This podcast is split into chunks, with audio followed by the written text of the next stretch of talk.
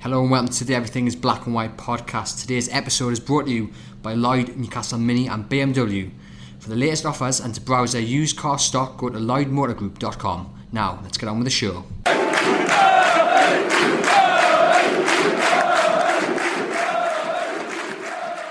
Hello and welcome to the Everything is Black and White podcast. I'm Andrew Musgrove, today joined by Lee Ryder, Mark Douglas, and Chris Waugh. And the good news is that Premier League football is, is now back for Newcastle after 21 games. The look on all three of your faces say we We've got can't two wait. years left, to be fair, but yeah, now we're back. We've had a long wait for this, and obviously Newcastle play Huddersfield on Saturday. And the big news, I, I suppose, to start with, that is Islam Slimani could be back and he could be featured on Saturday after appearing for uh, Algeria midweek. Lee, I mean, what's your understanding? Do you think it was a good sign? I mean, obviously it was. He got off the bench, but will he be on the bench for Newcastle on Saturday? Do you think? I'd expect so. I think from Newcastle's point of view, Slimani, I, I think they would have preferred if he didn't play any minutes uh, internationally. I think they wanted to really be in control of the situation. And the minute he went on the pitch in that sort of friendly game, it was they they lost control uh, altogether of, of the program. I'm not sure whether it was fully agreed that he was he was going to play or not. Uh, we'll find out more of that, I'm, I'm sure, at the press conference at the weekend. But you know, putting all the controversies to one side, I think just the fact he's got some minutes in his legs and he seems to have got back unscathed is a, probably a positive sign. I just think that Rafa Benitez is so meticulous. He would have preferred to, you know, keep it all in control and make sure he was sticking to the program. They've now got that control back because he's back here unscathed. And I suppose having him on the bench is would be one boost. I think Chris, you spoke to someone who said he was on the bench for Algeria for the entertainment of the players. I mean, just having him there on the bench as an option, even if he doesn't get in get it, get off the bench on Saturday, will be a huge bonus.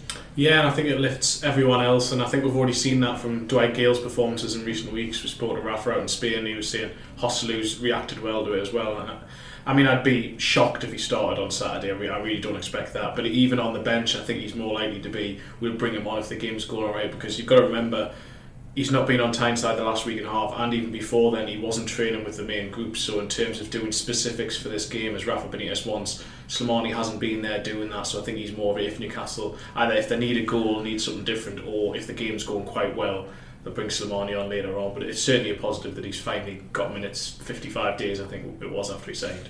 Fantastic. And Mark, obviously, big game on Saturday. Everyone's come through the international break largely unscathed. Even Matt Ritchie, there's a bit of worry about him, but he looks like it'll be all right for Saturday. I mean, it's it's a good it's a good place to start. Yeah, I think it, it feels like Newcastle have got a, a full squad.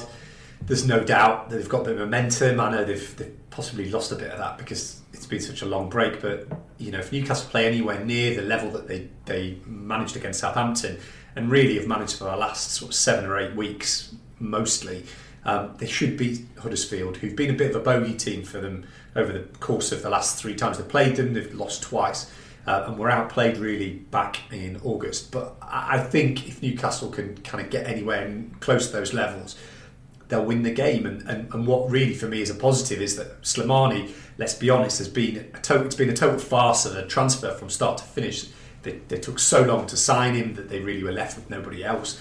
It hasn't worked really in terms of the fitness issue that he had. They knew they were taking a risk. But what's really good is that it hasn't been the major issue that it might have been if the rest of the team hadn't stepped up, and that is a massive, uh, in my opinion, that that's a huge uh, endorsement of what Rafa's been doing and what the players have been doing. Because we, we don't need to talk about Slimani, and we don't need to be, you know, we don't need the recriminations of um, of of what might have happened if, if they were losing the games and the, and the transfer in um, and the Slimani transfer hadn't worked. So I think that's re- that's a real positive is that you're not feeling like we need Slimani to get him on the pitch somehow because they are scoring goals and they're, they're playing pretty well. Dwight Gayle, I think, is playing particularly well. Um, actually, I know he's not scoring all the goals that he might have done, but I think he's playing really well. So why would you take him out of the team? No, exactly. I mean, we're going to Huddersfield in just a moment. But Lee, I mean, do you foresee any changes happening on Saturday, or do you think you'll go with largely the team that beat Southampton a few weeks back?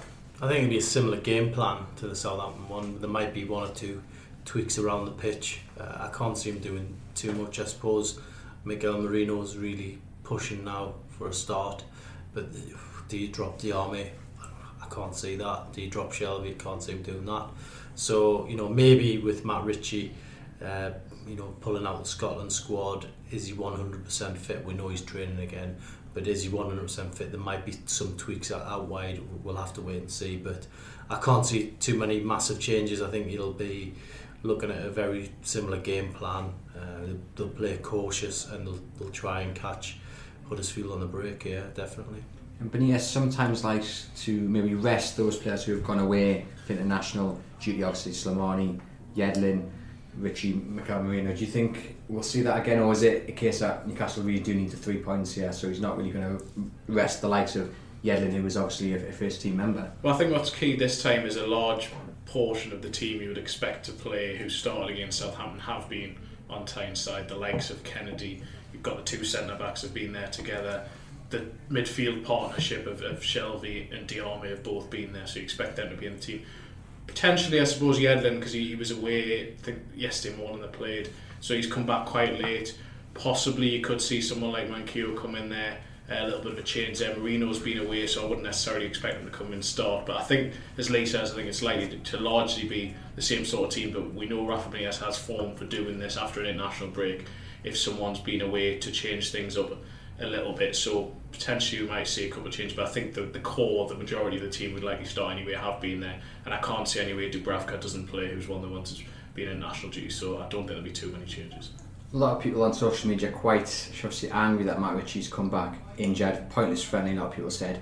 Was it in a way a benefit that Jamal Lascelles and Jonjo Shelvey didn't get picked for the England squad, do you think, guys? I mean, what's your view on that? I don't know how serious the, the Ritchie injury is. I don't think it's like a, a really bad one. It's it's probably just something where he's taking precaution. I think if you look at it, at this time of year, there's no way that like players can play the full three games in a week. So that would have been playing on Friday uh, against Costa Rica, travelling all the way to Budapest and back, another nine minutes there, and then on Saturday. That's quite a big demand for for a professional at, at this stage of the season. So I think it was just a precaution. It's it's a little thing that could have developed into something bigger, and I just think that it's not really anything to get too concerned about and on Lascelles and Shelvey, are we are we should do you think they have, they have a right to be a bit angry not being in the squad, or is it Newcastle as the focus and the England call-ups will yeah. come eventually? I think what was interesting was that when you saw how England played in the last two games, I'm not I'm not entirely convinced that Shelvey or Lascelles would necessarily fit into that because the, the, it was a back three, wasn't it, for England? Lascelles hasn't played too many times in a back three. He wants seems to want his defenders to walk out the ball, to be you know quite comfortable on the ball as well. I don't think that's necessarily Lascelles' top asset. Um, Shelvey, he's un, he's unlucky. I think he would maybe fit into that team in, in a way because they, they are going to need somebody to, to spring the traps. They're going to need somebody who, who can play that killer ball, and, and I think Shelvey actually maybe a little bit un, more unlucky than than Lascelles. But I can see now, seeing the way that Southgate Southgate is picking his team, why those players weren't involved. Although having said that, Tarkowski, I don't think is necessarily the biggest ball playing defender in, in the Premier League. You know, so Lascelles could easily do that job. If he was going to get a place, it would be in for Tarkowski. Um, is it good for Newcastle? I think Chris has said this before. I, I, think it's it's good for Newcastle to have players in the international team, and, and I think it would be good for those those individuals as well. But in the short term, yeah, probably Chris probably had a point really that you can work with those players for for ten days, twelve days, it's much better than potentially going away with England and not featuring at all, which could have happened because you felt like Southgate was was trying a few things which might have been 10 minutes, 20 minutes here for themselves, but he clearly wants Sterling in there. He's got his midfield that he wants as well, Henderson. You know, I think even if those two guys were involved in the squad, they're not going to get into that first 11 because Southgate's got very much a way that he wants England to play, and I think he's used most of the players that he that he feels could play in that way. Um, and actually, I quite enjoyed watching England play this time. It was the first time for ages I've actually said they were quite. Was, you could see a plan. They, they passed the ball quite well. I don't think they're going to do anything at the World Cup, but it was actually all right. You know, I mean, it's nothing like the Premier League. It, it's been interminable, hasn't it, for 21 days for no game. It's been awful, but um, England was all right. Southgate's not a risk taker. He won't do anything. He won't make a big call like putting Shelvey in the squad. He, he'll be frightened in case it backfires. Lascelles is very outspoken. Would he put him in straight into the dressing room and, and upset the balance in there? I just I can't see him doing it. I do. To, to be fair, I find watching England really boring these days. You know, I, really enjoyed the Italia 90 years and Euro 96 when the streets used to clear and everyone used to be watching uh, international football and getting really excited about it. But the, that isn't there anymore. For me, it's not personally. I don't know about you, but for me, that's not there. You, you kind of get too excited about the World Cup. They're not going to go far. So really, from a Newcastle point of view, as Chris has mentioned, it's probably better that they, they, they stay here and don't get injured, and Newcastle's uh, survival hopes uh, remain intact. Chris didn't even watch it. Didn't. I, I didn't. Uh, I very rarely watch it. Uh, international football. Boring. It is. I mean, I, I, honestly don't think the vast majority of games, even beyond the friendlies, the vast majority of games, the, the level's not as high as Premier League games. And we've said this season, lower half of the Premier League, some of the games being quite turgid. I think the level of some of those games is higher than some of international football. This is a different debate entirely, but this is. I was going to say when the World Cup comes about, you'll watch it. No, the World Cup. That's a complete. That's, that's different. That's that's one that's a big event where everything's coming together. There's a focus on it. I think a lot of it. So you got to watch the rest of it then. It's like the FA Cup, it? You don't just watch the final. You can watch the, the lead, the, the first round games, second round games. But I don't. invested. Well, I see. I, I, I, I don't. When, I don't when, want to. when England win the World Cup in 2022, which is going to happen clearly. It's, it's, Uh, like, it's like the Newcastle I'll Falcons remind having a game at St James's Park last week. We had 30,000 people turn up, which is great, but they don't get 30,000 every week. It's a big event. It's something that brings people along, and I think the problem with it in national football is I think there's too much of it. I think you've got the same in a lot of different. I think there's too much in national cricket. I think there's too much in national rugby, England and you dilute every- and you dilute what you have. England sell out every. International every- football is just completely in crisis. They've got this UEFA Nations League thing now. It's like that's the best they can come up with to try and you know get people excited and involved again. It's like that. So it's basically a league of friendlies, which we're already bored with the friendlies anyway. You know, they, it's this March Yeah, this is, uh, international break. They need to get rid of it completely. They've got two games in May. You know, so Exactly, because it's come to the business end of the season, and the problem, the reason that in national football, well, one of the reasons I believe it, it is as well, is it, a lot of these players, regardless of what they say publicly, and yes, you want to play for your country, is first and foremost they're playing for their clubs. That's what it is nowadays. That's what's become because they're the ones who pay the wages. That's what your bread and butter is, and I think the, the majority of them, uh, to a certain extent, because of the way international football has gone, it has become secondary. Very passionate. The only other time I've seen this passionate is when we talk about Alexander Mitrovic, which leads was us onto our point just briefly because we do go around in circles. Two goals this week. The first one was was, was, was rather good, I thought. Will it make a difference if he continues in this form? he's close to the 30 now, isn't he, Chris? Rafa told you once he's got 11 now, and he needs another 19. Yeah, no, I I think that it's it, it's an, it's always been in everyone's interest for Mitrovic to go away and do well for both Fulham and Serbia. It, it serves Newcastle United well in terms of if Rafa Benitez stays and Mitrovic is sold. I think they can hopefully get more money from it if he decides to sell him, which I think he will. I don't think it's going to make a difference to Benitez's opinion. And as Benitez has said before, this is, this is Championship football. He said this to us a couple of weeks ago, so it is slightly different. But also, if Mitrovic scores a lot of goals, come back to Newcastle, and, and for whatever reason Benitez isn't here this summer, then if a new manager comes in, may fancy uh, Mitrovic, and they've then got a player in form. So it's always been in everyone's interest. Rafa's wanted him to go away and score goals as well, even if he doesn't see a long-term future for him on Tyneside. So I think it's for everyone's benefit that he is doing well. I'm pleased to see him doing well. Do we all just envisage that there's no way back from under Benitez in Newcastle? unless Benitez goes, yeah, you know, which is what I think you're alluding to there, basically that the only Mitrovic's only real chance to stay in Newcastle is if Benitez was to move on uh, at the end of the season. And I, I can't. It's about statistics, isn't it? In the eyes of Benitez, and he was nowhere near it in training. He wasn't producing this type of form when he was getting it. Yeah, he did score a couple at the start of the season. I get that, but it was what happened after that when he was suspended and his attitude in training. So, no, I cannot see it. The good thing is, is if he keeps banging the goals in for Fulham, then they might be, um, they might want to pay uh, 15 million plus to sign him on a permanent basis, and then that can be put towards somebody else. Premier League windfall burn the hole in their pocket potentially Yes. if he takes it. Exactly, be a good signing for them. I I mean, uh, you know, like I I think we've talked about it so much, but the guy knows how to score goals. Whatever anybody thinks of him, whatever Rafa thinks of him, you can't get away from that fact that the guy does score goals. I mean, he, when he gets the chance, he generally does score goals. But around this table, and probably Newcastle fans as well, have to ask themselves: Look, if you really rate this manager, and I think we all three do, I certainly do, then I'm prepared to say, or you, like, sounds so arrogant to say that, but I'm, but I, you know, you have to say, look, I'll back Rafa, Rafa's judgment on this. Rafa's judgment is the one that you have to take, even though you, in the back of your mind, you sort of think, well, how doesn't, how wouldn't you want somebody who could score 11 goals in, in nine games? But actually, the team, the way they're playing at the moment, are winning games and picking up points in the Premier League. So actually, Rafa's judgment has come right. And you know, I mean, Chris did the piece with him about Mo Diame. Generally speaking, in his time at Newcastle, his judgment has been right. And he, it's not necessarily a judgment on the individual; it's a judgment on what he thinks Newcastle need. So Raf, so Mitrovic could go away and score top scorer at the World Cup, and it's not going to make any difference to Rafa's judgment because he's that kind of manager.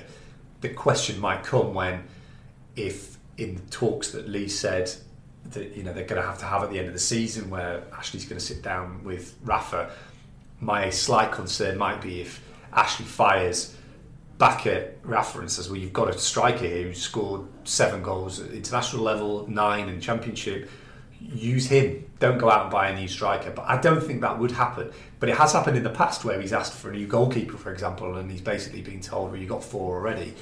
But you can see that Dubravka comes in, it changes everything. So that's my slight concern with Mitrovic. But in Rafa's mind, he's never going to be convinced by Mitro. So and Mitro knows that as well. I think you know there's that kind of understanding between them all, and so he needs to leave. And it's not going to make any difference whether he scores another seven goals. Just a final question on Mitrovic before we move on and uh, predict the Huddersfield game. He kind of alluded to, I think it was the Times talking, um, that it was more he couldn't fit Mitrovic into the team to play to his strengths. Now, even in the summer, he gets the budget and he can bring in the players midfield wise, which, which he thinks then can he can maybe build this team around Mitrovic. Do you think that might change things, or is it a case that it's over for Mitrovic, full stop? No, I don't think he. I don't think he will build a team around a player that he doesn't. He would have the he's had the chance to build it around him. I think he would have. I don't, I don't think he would build a team around any individual because no. he, he's that he's that much tapped into having a team ethic and the movement and the tactics and everyone sticking together. I kind of I just he's in some ways Kevin Keegan was a little bit like that in terms of he didn't want it to be all about one person. Otherwise, he wouldn't have sold Andy Cole. After 34 goals in a, in a season, you know, he wouldn't have sold him. So I think every manager wants a good team ethic, and um, it's that that for that reason alone, I cannot see Rafa ever sitting down and go, how do we get the most out of Mitro and spend the money that we've got this summer? I can't see him doing He's just not a Rafa Benitez player either. He just the, the, you get this with other managers as well, where players and managers the fit just isn't there, and it, it just it just isn't. That they could whatever could happen, and he's just Rafa's made that judgment call. He's got that good instinct on him, and I just don't think it's ever going to hmm. change. I remember. Um, it's funny that what Lee's point there. I remember in the summer when um, when we were kind of running through. I remember going into the com- com- morning conference that we have here, and um, running through the players that Rafa. You know, we were kind of talking about. Rafa hasn't got the players that he wanted. And uh, the editor asked me, well, who are the players that he wants? And I ran through the list of, you know, the Abrahams, Caballeros, and all these players that he wanted. And uh, the editor going, oh, well, you know, they're not Premier League class, are they? And I think maybe the, the point, the wider point that maybe we all learned from the summer was actually it's we might there might not be like glamorous names that, that Rafa wants for Newcastle United because as Lee said there, they've just got to fit fit into a way that he wants to play. Remember, this is a manager who won the Champions League with you know, Djimi Traore playing fullback. That's the kind of manager you, you can get more out of a group, and uh, you know Mitrovic just doesn't doesn't fit into that. And even if he does, how many how many goals is he going to get at the World Cup? Uh, how far will Serbia go? Who they got in their group? They got. I think. Regardless of that, how far will they yeah. go? Are they going to the semi-finals? There's always a black. There's always a dark horse, isn't there? There's always a sort of a team under the radar, but I just can't see it being they're there. Not they're not good enough. I don't think they'll get the semi-finals. No. So say they get the quarter-finals at, at the very best, and he gets four or five goals. That that doesn't prove anything to me. Oleg Salenko got seven in USA '94. There's been just scored five of them in one game, wasn't it? Yeah. The, the international football is not really a good yardstick for who can score goals at Premier League level because because it's not very good. no, it's just different. I, I value a player who's top scorer in the Champions League a lot higher than the World yeah, Cup. Yeah, that's the point. That's the reason when Newcastle bought Mitrovic because he scored goals at Champions League level. That's what Graham Carr basically. That's what convinced Graham Carr when there were a lot of reservations. Actually, people forget this when Newcastle signed him they went back and forth over that deal a lot because there were a lot of question marks about his mentality. Um, you know, he put on a load of weight, didn't he, one, one summer because he went and ate pizza, his mum's pizzas or something, didn't he, in Serbia, and he put on about half a, I think he put on a stone or something. So there was always these questions about Mitrovic, and um, yeah, I can remember getting woke up at 3 a, 3 a.m. in Portland to say that the deal had been complete and the, the embargo was now up and we could now write the story. Even though we'd, al- we'd known for six hours previously, but we got the call at 3 a.m. Portland time. That was that it was done. Yeah. So This is a new, the Newcastle United approach where I think he was in the Hilton, wasn't he, for two days, and they'd, people were taking pictures of him actually in the shirt, and then they only announced it two days later. It was like because I think it, to be fair to them, I think it was after all, wasn't it about he had to sign a contract or something. I don't know what it was, but yeah, it's ridiculous. Moving on then back to the Huddersfield game because what we're going to do today is look at the bottom sides and how they compare to Newcastle. Huddersfield obviously started really well. I think they've done a piece how you know they, they had six more points at the start of the season. You know the manager got manager of the month. He's been getting plaudits from all over the place. Obviously Jurgen Klopp's um, ex-assistant. They came up with Newcastle. They've got some decent players. There was they, they brought in maybe some of the players that Newcastle possibly could have wanted in the summer. Aaron Mooy being one of them. He's a key player who might be missing on Saturday, so that's one plus for Newcastle. But I mean, overall, should Newcastle be beating Huddersfield? Well, yeah, they should, but the, that's because of the expectation level. Really, Huddersfield spent more money in the summer than Newcastle, so depends what way you're looking at it. Uh, Rafa Benitez should have a tactical edge over someone like Wagner, but he takes so many chances and he, he plays these this Dortmund high press that he's got nothing to lose. He can come up here and play whatever whatever game plan he wants, and it'll just be dismissed as battling. Huddersfield gave it a go, whereas Newcastle, if they went out all guns blazing and lost, then it'll be a crisis on Tyneside again. So it's the expectation. It's double standards, really, but but really the the question should be. Do, do they need to beat Huddersfield? Yes, they do, because if they do, then they'll be within swinging distance of staying up. Hmm. I think the, what's interesting is, and I think it was actually, I think I'm, I'm going to steal this point that Chris made. I thought was a really good point was that Newcastle have made really short work of teams that have come to St James's Park and they've played away from home that kind of haven't recognised what it requires to be in a relegation battle. So your Stokes, West Ham's, these teams have turned up. They're kind of a rabble in, in a lot of ways. They don't. Southampton didn't really. You felt the players just felt they were better and shouldn't really be in a relegation fight, which is what Newcastle were in 2015-16. When the teams have come to them who are really well organised, know they're in a relegation fight, battle for everything. It's been a bit harder, and that's been Brighton, Swansea, Brighton away, obviously as well. Those are the teams that they, you know, are not as easy to play against for Newcastle. So, and Huddersfield fall into that category. So, the one thing that you would say about Newcastle this season is they haven't taken anyone for granted. They know they're in a battle against every team they play. They treat every team as if they're, you know, they're like Man City. They put the, the work in, so you wouldn't feel like Newcastle will take them for granted this weekend. But it's probably one of about four or five games this season where the expectation is totally on Newcastle to win, and they haven't tended to win those games. So that's the one note of caution I put in there. But man for man, and in terms of form, I still think Newcastle are the better team and the better operation and with home advantage like it has been in the last couple of games. The fans have been superb, really supportive. So I think Newcastle would be favourites in my mind, and I think they probably will win. I think it's a completely different game to Southampton as well. As, as Mark said, that Southampton came and basically folded. Uh, the early goal made a huge difference. Don't get me wrong, and I think that that energised Newcastle. It gave belief to the stadium. There wasn't the nervous tension that there could have been. And Southampton just looked, as, as it turned out to be, that, that basically the manager was gone. It was it was all falling apart. Huddersfield's completely different. They know how they've played against Newcastle. They're very well organised. They won't give up on anything. As cliche as it sounds, they he calls them as terriers. That they're going to hunt down everything and they're going to come to St James's Park and try and and really have a go at Newcastle in terms of just not let anything go, but also counter attack when they can. So the onus is going to be on Newcastle. It's going to be difficult in that regard, but that's why the likes of Kennedy were brought in because he needs he's a difference maker in these sorts of games. He was against Southampton in a different atmosphere, but in this situation where teams are sitting deep on them, you need to break them down.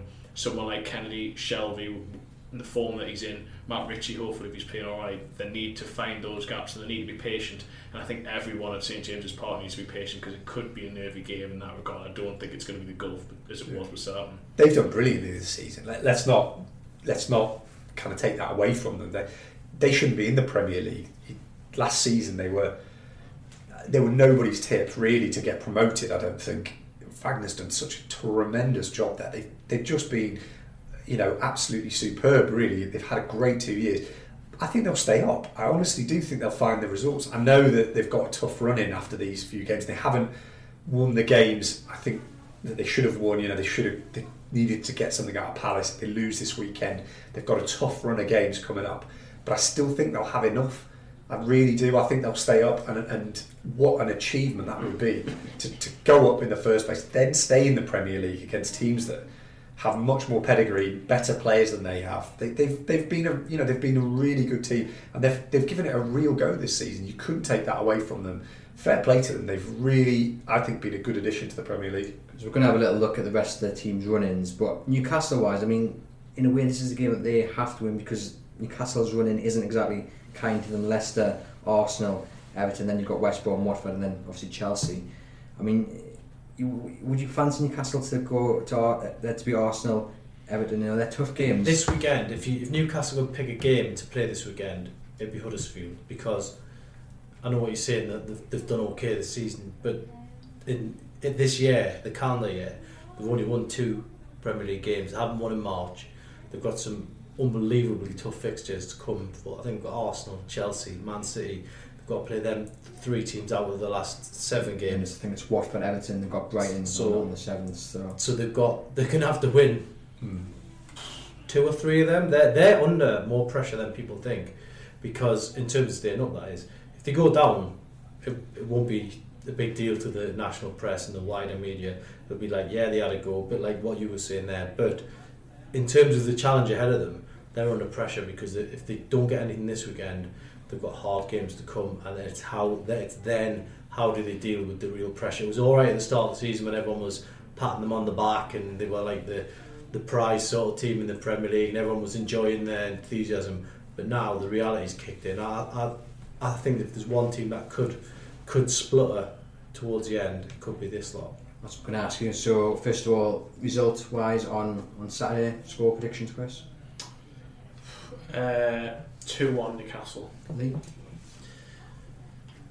Three 0 Newcastle. It could be another one of those one ones, but I'm going to go for two 0 Newcastle. But it, I, I could see it developing in the way that the Brighton and Swansea games do. But in terms of this weekend, in terms of you look at all the other games, apart from West Ham who play Southampton, every other team plays. Every other team in the bottom six, bottom eight play against. I think Stoke have Man United away. Someone else has got Arsenal. It's a real opportunity this for Newcastle if they can win because you expect the majority of the results to go their way. That four point gap could be even healthier, and some teams could be in real trouble. So it really could be a very important weekend. Rafa Benitez will come out tomorrow and say we have to stay calm no matter what happens, and he's right. But this this could be a game, a real season changing weekend. Huddersfield, safe, not so safe, or down? What do you reckon? They're not safe, It's not safe. No one near safe. But they- I don't think they're down. I really, I, I think they've, they've managed to, to pick up points when they needed them. But like Lee said, their running is is hard. It's probably as hard as Newcastle's. Newcastle aren't safe, Huddersfield can't be safe because Well, what I meant was, do you sorry? Will they get Oh, will relegated they at the end of the will they get relegated? Yes, Newcastle or Huddersfield. at Huddersfield. no. No, you can't. You can't rule out. There's one. If there's there's all well, not always a team that gets sucked into it, but there's all there's sometimes can be teams that get sucked into it. And looking at their fixture list, could be them, especially when you factor in Southampton have got a new manager. Um, West Ham, they're a strange one. West Ham, you don't know how they're gonna go. So I, I don't know. I- I think I wouldn't put my house on them staying up. Now, just a quick message from our sponsors. Are you looking for a brand new or used Mini or BMW? Then look no further than Lloyd Newcastle. They have an impressive range of all the latest Mini and BMW models, complete with the latest tech to keep you connected, entertained, and safe on the roads. Such as the Mini Countryman, Mini's most spacious model, With optional all 4 four wheel drive technology or BMW X Drive, an intelligent all wheel drive system offering a new dimension to driving enjoyment. With a whole range of optional features available, including head up display, mini connected, sat nav, headed seats, parking sensors, stereo upgrades, and more, you can really make your Mini or BMW your own. Or if you're looking for a used car to be proud of, they have over 600 approved used vehicles across the Lloyd Group available with competitive finance packages. For the latest offers and to see their used car stock, visit www.lloydmotorgroup.com or why not just pop in? You can find them off Barrack Road just up from St James's Park. Lloyd Newcastle, the way it should be. Up to Brighton, obviously they're 12, 34 points. Uh, they've got Huddersfield at April the 7th and Crystal Palace April the 14th. So we'll say they're probably the key games for them. I mean, how do we see them? Do you think they're, they're, they're do, you, do you think they're out of the relegation battle because they're, they're two points clear of Newcastle? I mean, they're looking maybe one one game from the their running is They're awful. got a hard run. Their running is awful. Apart from that, you've mentioned those two games, but the rest of the games are really, really tough for them. So they're not out of it until they get to 38 is going to keep you up. So they've got to get four points from that. Um, the thing with Brighton is they've started to score a few goals and they're good at home. So that would be the positive. And they've got those 34 points. They, they got those two massive wins in a back to back. But they could they could definitely get sucked back into it because the, the standard of the games they've got left. Yes, they've got. I think it's uh, still the City, Leicester City, uh, Spurs, Burnley, and Man United and Liverpool. So Yeah, It's only natural for us to look forward to these, to in terms of the last eight games. Do for Newcastle, think, oh, it's going to be hard games coming up. We do it for the teams. Most teams are going to have difficult run-ins. At least two, three, four teams are going to be difficult. But also at this stage of the season, say if Brighton end up playing Man City or Man City you've got a, a two-leg in the Champions League and they've already won the league. These things can really have an impact later on in the season. Spurs, Newcastle could play Spurs when they've got nothing left to play for. Chelsea come here on the last day of the season, might have nothing left to play for. These things do really take. So there will be some strange results down the line. A couple of the, the big teams that you wouldn't expect to lose games will lose games. There'll be surprise results here and there. So it, it is going to be it is going to be touch and go for a lot of teams between now and end of the season. There'll be some surprise results. 2015-16, a great example. You had the second penultimate weekend of the season.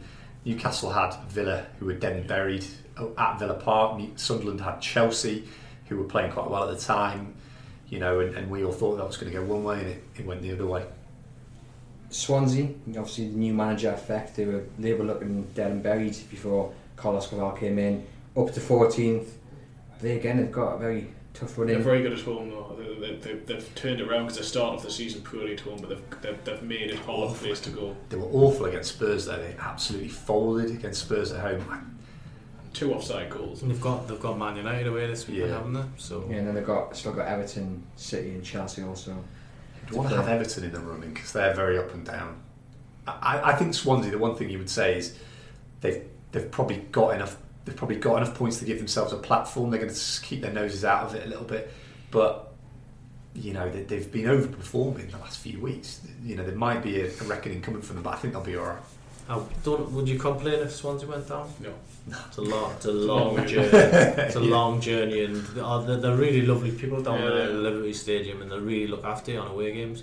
But I, I don't think there'd be a lot of teams that wouldn't complain if they went down because it's just such a long journey. I suppose what they need is obviously spent a lot of money on Ayew back in bring, bringing him back to Swansea. They need him to maybe start scoring some goals and paying back that price tag. Yeah, that's I didn't understand with West Ham. Though, why sell to your direct rival in Newcastle?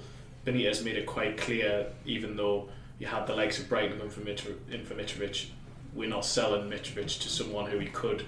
I don't think he could fit into our team, but if he scores two goals and keeps Brighton up at our expense, and I think West Ham shot themselves in the foot yeah, there. Yeah, I might not have been playing that well for them, but he has galvanised the Swansea team somewhat going back there. In a comfortable environment, and I mean the West Ham situation is just bizarre. I know we're going to get on We'll that. get on, yes, because there's quite a lot to say Uh, about I, that. th- I, th- I, I, I think Swansea will just be better. They're, they're very good at home, so I think they'll just about sneak over. Every team you, you can you can pick a lot of faults and think, well, they could be there. I, I just that's just me personally. I, I think Swansea will just about be all right. On the Palace, an- another team which kind of very up and down. Um, Roy Hodgson hasn't done a, a bad job. They've got some obviously very good players. We all know about Andros Townsend, Sahari's fit, Benteke. If he can find the form, they've got they've got very good attacking players.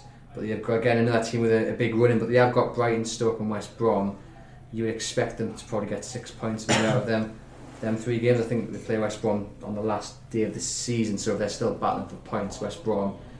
And we're not even going to really mention West Brom because they are probably cut adrift, they are down. But your views on Palace?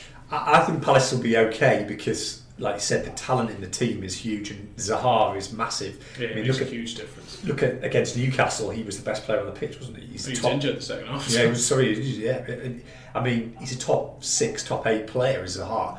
If you've got somebody like that, then it's gonna it's gonna get you the points. They've got a good run in, massive win for them against Huddersfield away from home, which I think restored their confidence. If they hadn't had such a bad start to the season, I think they'd already be safe. It's They an amazing job they've done as well. Because how many points do they have at the, the start after of seven games, They, yeah. you know, that's it's incredible, really, that they've, they've actually got themselves in this position where, you know, you, we're looking at them thinking they're going to be okay. So Hodgson's Hodgson's done a superb job.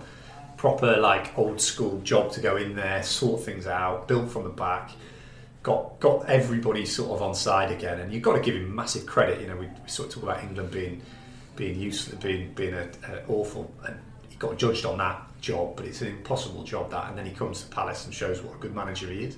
And Townsend said in an interview with the, the, the Daily Mirror that Hodgson came, comes, came back in and he, they were in a right mess and he started right from scratch, more drills and training and getting everyone fitted together. I mean, oh, just how bad must it have been, do you think, under, under Big Sam and obviously Alan Pardew before? It was good under Sam um, because they, they had, you know, they'd spent money again in that. I mean, Big Sam always gets credit for all these things, but he, he spent a lot of money, I think, to get the players that he wanted in at Palace. The problem was that they brought De Boer in and they didn't back him to bring the players that he wanted. They wanted a total refresh in what they were going to do, and they gave De Boer the job. They didn't seem convinced by De Boer because it took him a while to um, to actually appoint him and it, it just didn't work out at all. So I think the problem was that they, they had a manager who wanted to do things a certain way. It's a bit like the Rafa situation, isn't it? You know, you, if you're going to back a manager, you need to give him the tools to actually go and do it because we've seen at Newcastle with Pardew and the Graham Carr picks that suddenly if you're not allowed to have the players in who you think can do the job,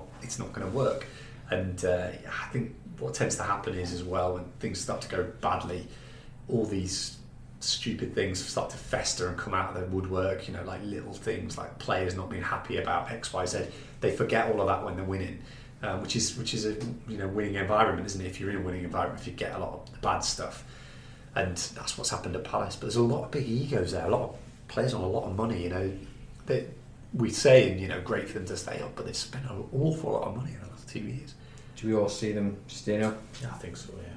I think Zaha's huge for them, and now he's back. If Zaha had been out for the season as they feared at one point, I think they probably would have gone because he is the- the difference for them. That they just look completely different when he's he plays. And it's interesting, obviously, you mentioned kind of there's how when things are going bad, things come out of the woodwork. Obviously, you could probably say for the likes of Brighton, Swansea, Newcastle, Huddersfield, and Palace that there's a good attitude within, Mm. especially with we are all on Newcastle camp. There's a brilliant attitude in there. No one's stepping out of line, and it seems to be the same for them teams. But then you look at West Ham, and I mean that's it's a, it's a bizarre situation. You cut you cut the, the, the teams in the in the relegation mix between the ones who know that the ones who kind of expected to be in a relegation fight this season and sort of prepared themselves for it and mentally are in that battle and know that they need to fight for everything. And the ones that kind of I think thought they were probably going to be out of it, didn't think they'd be in this thick of a battle. And you say West Ham, Stoke, Southampton, and West Brom are the four that you would say have had recent success. West Ham are just off the field are a mess. I mean, we're talking about Newcastle's off the field problems. West Ham is ten times worse. They're, they're fighting their fans. They've got they've moved to a stadium that you know should have been a massive opportunity for them. They've completely messed that up. They've sent out their captain this week to do an open letter to basically beg fans to back them, which is exactly what Coloccini had to do when Newcastle went down that season. They are, or nearly went down that season. They ended up staying up. West Ham are a total mess. David Moyes had a good impact at first doing the basics that we talked about Hodgson doing there, but it's not been sustained. They've got a good team, but it's not a balance. They've got good players, sorry, but not, it's not. There's no balance there. They can be got at at home. They look nervy.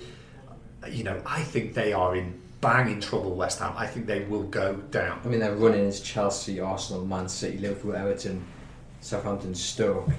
So you could, you know, you could argue Southampton stuck fair enough, but I mean, the rest of that run in Lee, it's not, it's not pretty if you're a West Ham fan. No, it's not, and I think they're probably the when you talk about mentality. Just then, I think they're probably if there's one team that you would expect to have that stance thing, we're too big to go down. It's them because of the, just because they believe that they are a big club. Um, I think there's too many players in that squad that believe that they should be in the Premier League and the mentality seems to be all wrong and the discord with the supporters as well is just that is not it's not good at all. And I mean them pictures when they were on Miami Beach I'm like you're in the middle of a relegation zone and you're like throwing an American football around like you're on holiday. I just thought that sent out all the wrong messages and now to have the captain sending a letter out and asking for support I just think it's a bit rich. Well what typified it for me was not Noble's letter this week. It was actually a couple of weeks ago before they played, before the Burnley game. Mark Noble did an interview and uh, he was asked, oh, did you worry me? He said, oh no, we're fine, we're really good at home. And it wasn't that he's, com- he, didn't say, I'm confident that we can get out of this because we're good at home. It was just this arrogance that we, oh, we'll be, we, we're too good, we'll be fine at home. And at that point I just thought, they have the same attitude that pro- you could probably argue the Newcastle squad of two years ago had that several teams down the years who thought that they are too good for this. Now, I, do, I still think that they're coming to terms with the fact that they're in a relegation battle. Think, it could be too late before they realise it. Do you think they've tried to go out and buy too many so-called stars, rather than whereas you look at Newcastle, they've got a very good sort of a foundation there, of really hard-working players. Not that, of course, the players I'm about to mention are hard-working at West Ham, but it seems like there's a lot more so-called stars in there rather than a, maybe a team. It's just a scattergun approach as well. I mean, the amount of strikers they've signed over the last five years. I remember, I think it was when Sam Allardyce was there, they'd signed 15 in four windows or something. They just haven't very. So it's, a, it's long term, which has become worse as well. And I don't really understand what direction they're trying to go in. They, they keep getting linked with all these big players, keep getting linked with players in Portugal and whatnot, and never really make those actual transfers. Their best player left in Dimitri Payet, and they haven't replaced him since. And yeah, I think that they've that actually the one player they've brought in whose mentality has been questioned in the past, who's actually done quite well for them, is Arnautovic, and I think he's another player who can make a difference. I think he is a very good player, but again, do you want him in a relegation scrap? He'll score your goals, but he's not really the sort of character you want in that situation. And the rest of the players in that team, I'm just not sure about. What did we make of the link to Lascelles over the over the weekend? It's laughable, isn't it? That they just think they can hand pick players that are going to definitely sign for them next season if they get. I mean, how look, put that aside for a second. How big are the six points that Newcastle took off West Ham this season? That's that's now proven to be. Well, for all Rafa's been questioned by pundits and journalists and whoever, some some some of his own fans in, in some uh, respect. But those six points against West Ham, you know, that, that's put a massive gap between Newcastle and them now. So, you know, let's give Rafa that little bit of credit before for just you know, churning these points out as, as slowly as it's been. He's had to do it that way, you know. Take away that eight game run where Newcastle picked up one point. If they had picked up, you know, a couple of wins in that, we wouldn't even be talking about being in a relegation battle here. So. And and to talk about the way Newcastle play against certain teams, to pick up the point Lisa spoke to West Ham, both times Newcastle have played West Ham, they've been shambolic uh, defensively in both games, they just you could see and you could see Benitez had, had, had recognised that in the analysis they'd done beforehand, and they had the wingers attacking out wide. Atsu tore them apart, um, and yeah, that that is the that is the difference when Newcastle play against these teams.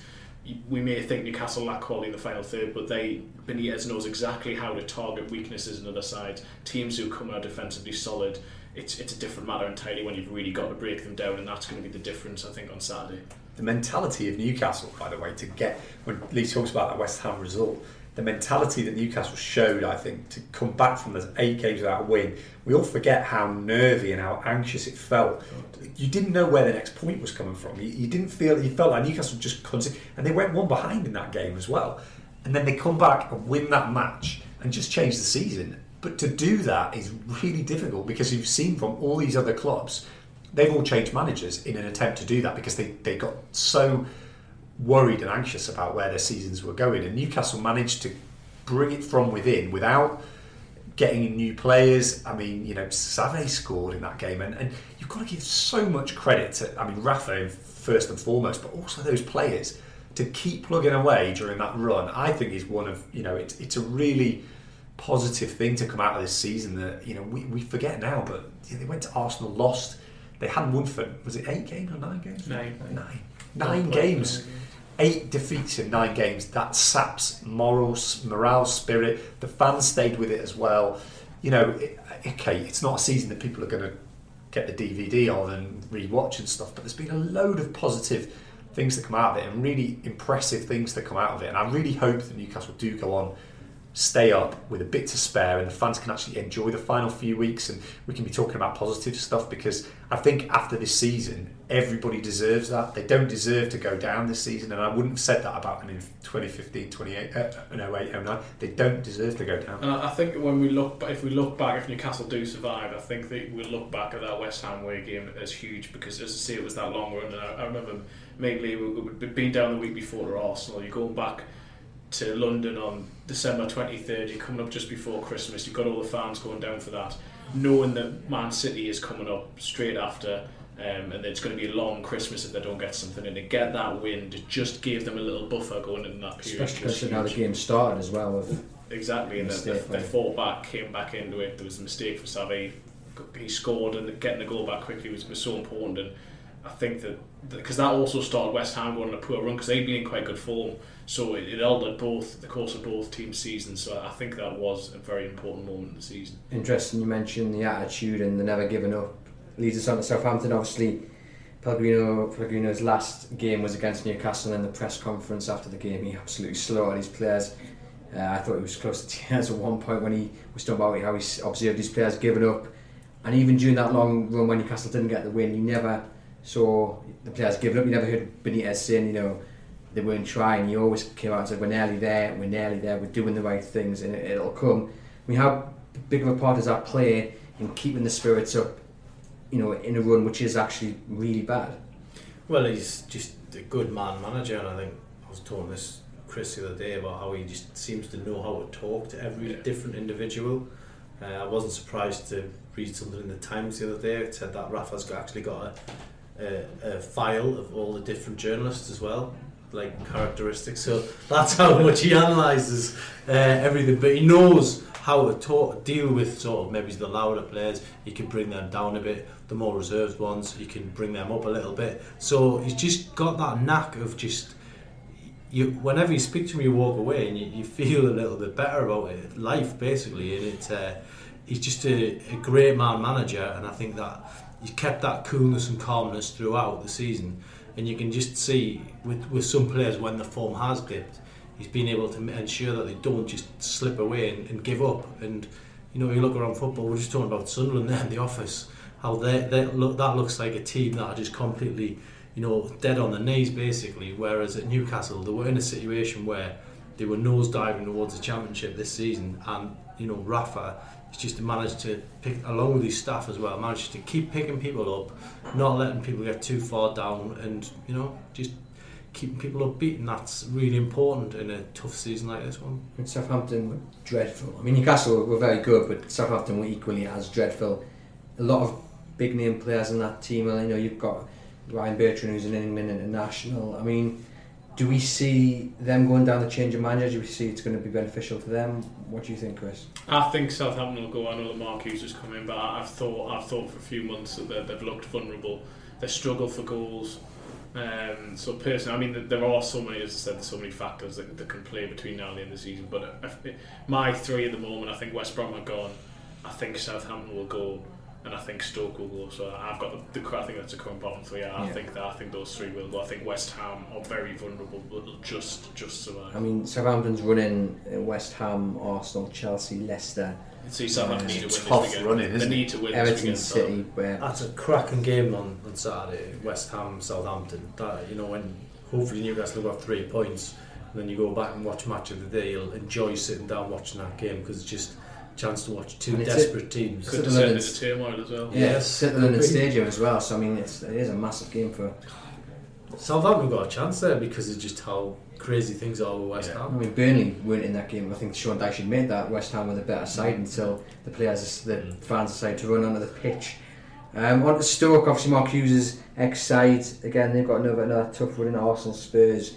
Then they play West West Ham. They've got Burnley, Liverpool. Um, Mark Stoke, are they? Do you agree with Chris that they're one of the teams that are down already? I think they'll. I think they'll go. I think.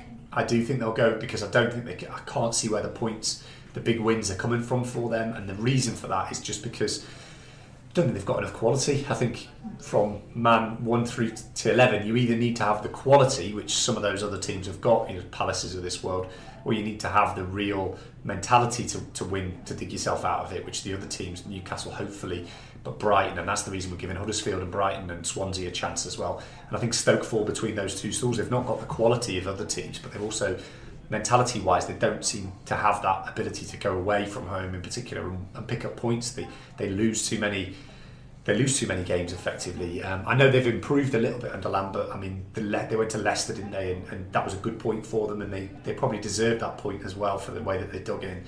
Um, but I think they're going to struggle. Three teams have got to go, and you know they haven't picked up enough points. That's the problem. The, the, the basis that they're in. You don't want you want to be in Newcastle's position at the moment and having the four points.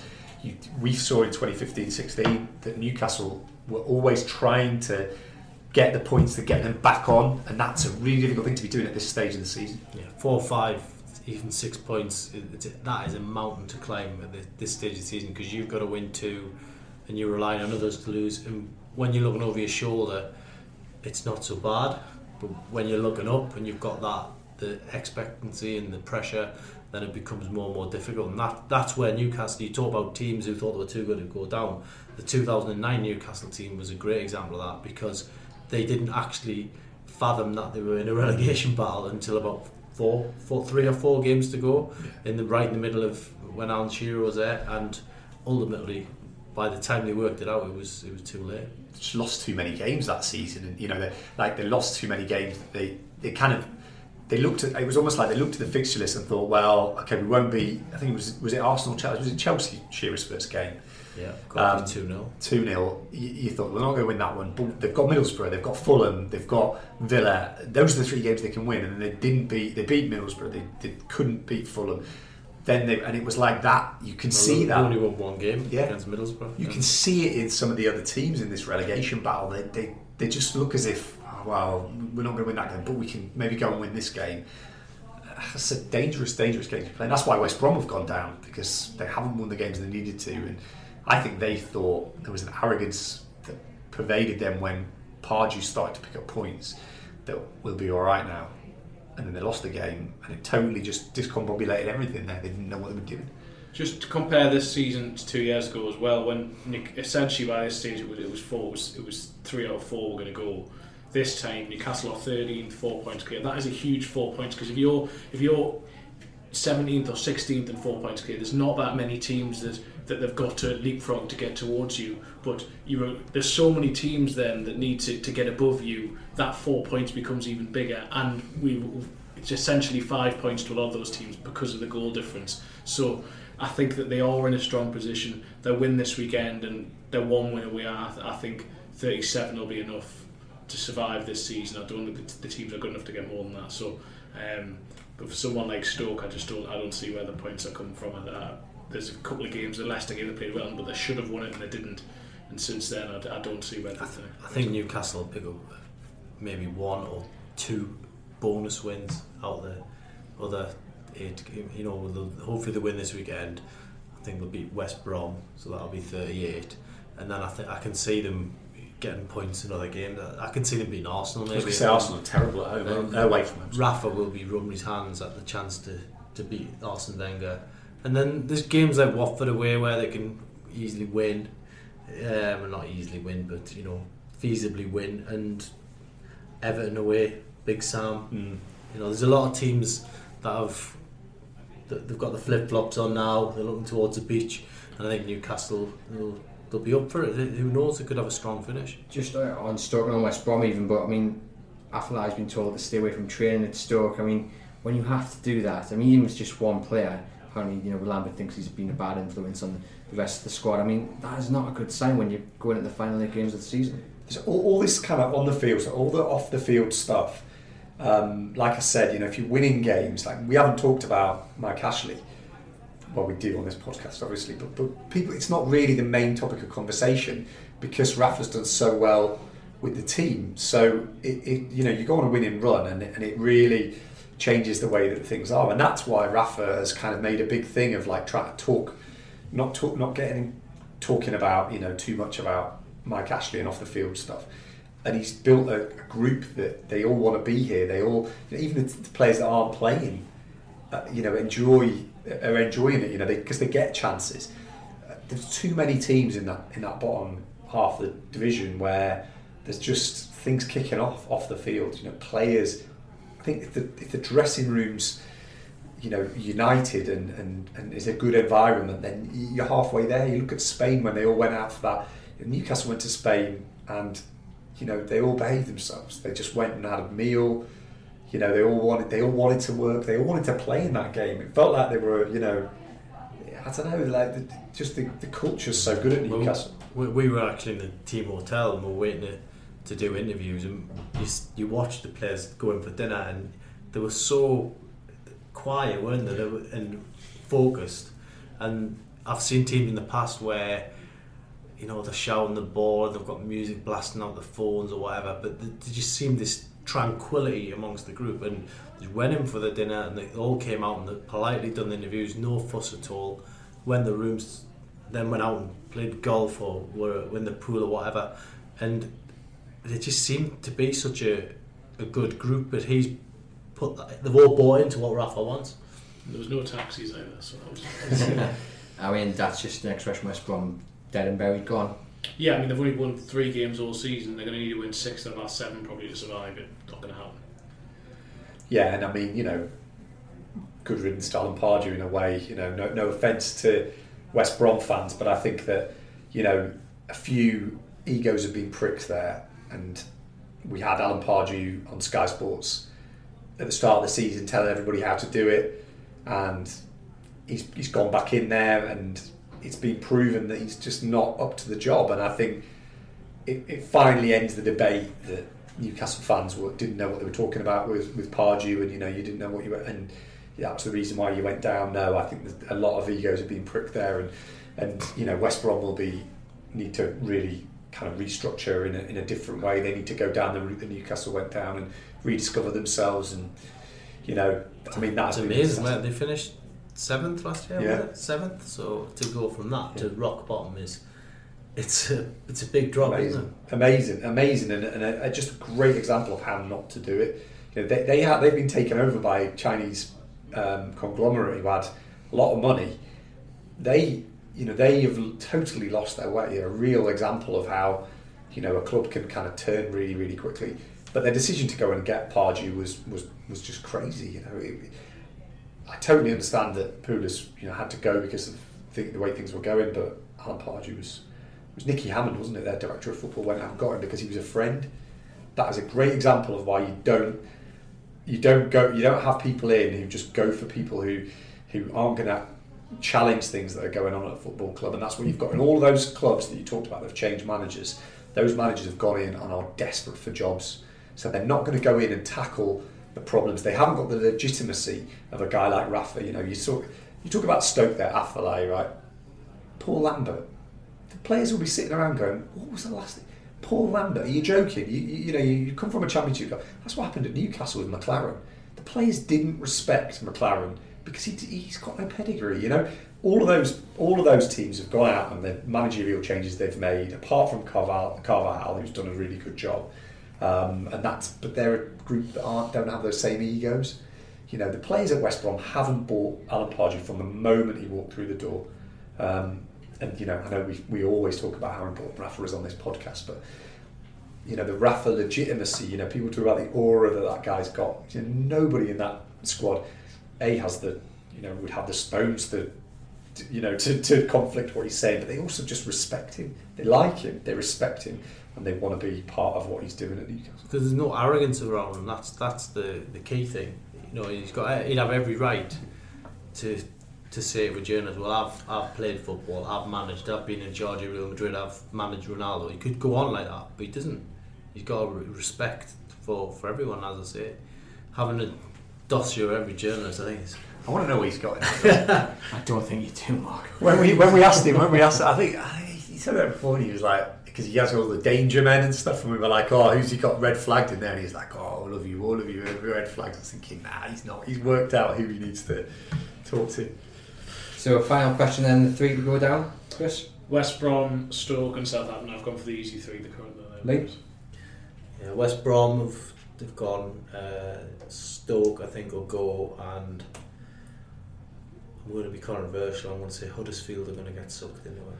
What? Uh, West Brom, Stoke, and West Ham. West Ham and comfortable uh, finish for Newcastle or skin of the teeth? Uh, comfortable, but not as comfortable as it should have been. Lee? I've, I've just got this weird feeling that they're going to have a relatively strongish finish. I think they might just finish on the coattails of the top 10. Rafa's teams tend to finish seasons well. Well, that's it, isn't it? So, and there's winnable games there, and they won't take the foot off the gas. So, I think they've got they've got a chance. Slimani coming back into it potentially adds an extra dimension. I think they'll stay up, um, and I think that, I think it will become a bit more um, concertina towards the end. I think you'll start to see the top. You know, hopefully the the, the 15, 15th up will probably have it a bit easier towards the end of the season. Like Lee's piece today, Sky could you know, they're, they're relying on the relegation zone um, being the kind of interest That'll be done at the end of the season. But it could, it could be the top bottom It'll three could be done. It'll be it'll be Sky's coverage will end up being about either Arsene Wenger's last game, if it does turn out to be that, Mm. or Man City's champions Mm. party. That, that's what it'll be. Yeah, what was it a few years ago where it was the four, the battle for fourth, but Arsenal just needed to draw, wasn't it, or something? And you know, I feel sorry for them trying to sell that one, but yeah, yeah. Well, too often Newcastle have been involved on the final day, so we just don't why want the to. fans will be delayed. Yeah. It'll be boring. So Fantastic, right? Well, a nice positive podcast, and hopefully we'll come back next week and Newcastle have beaten Huddersfield. If you head over to chroniclelive.co.uk, you can keep up to date with all the latest Newcastle United news, including live coverage of the game on Saturday. Thank you very much for joining us. Thank you very much for listening. Please remember to like, subscribe, and share the podcast, whether that be through iTunes, Audioboom, Spotify, or whichever platform you may be listening through. And if you want to get involved with the podcast, you can do so via our social media channels. We're over on Twitter at Chronicle NUFC and on Facebook at the same handle, Chronicle NUFC. We want your questions, your topics, your feedbacks. Why don't you drop us a line and get in touch?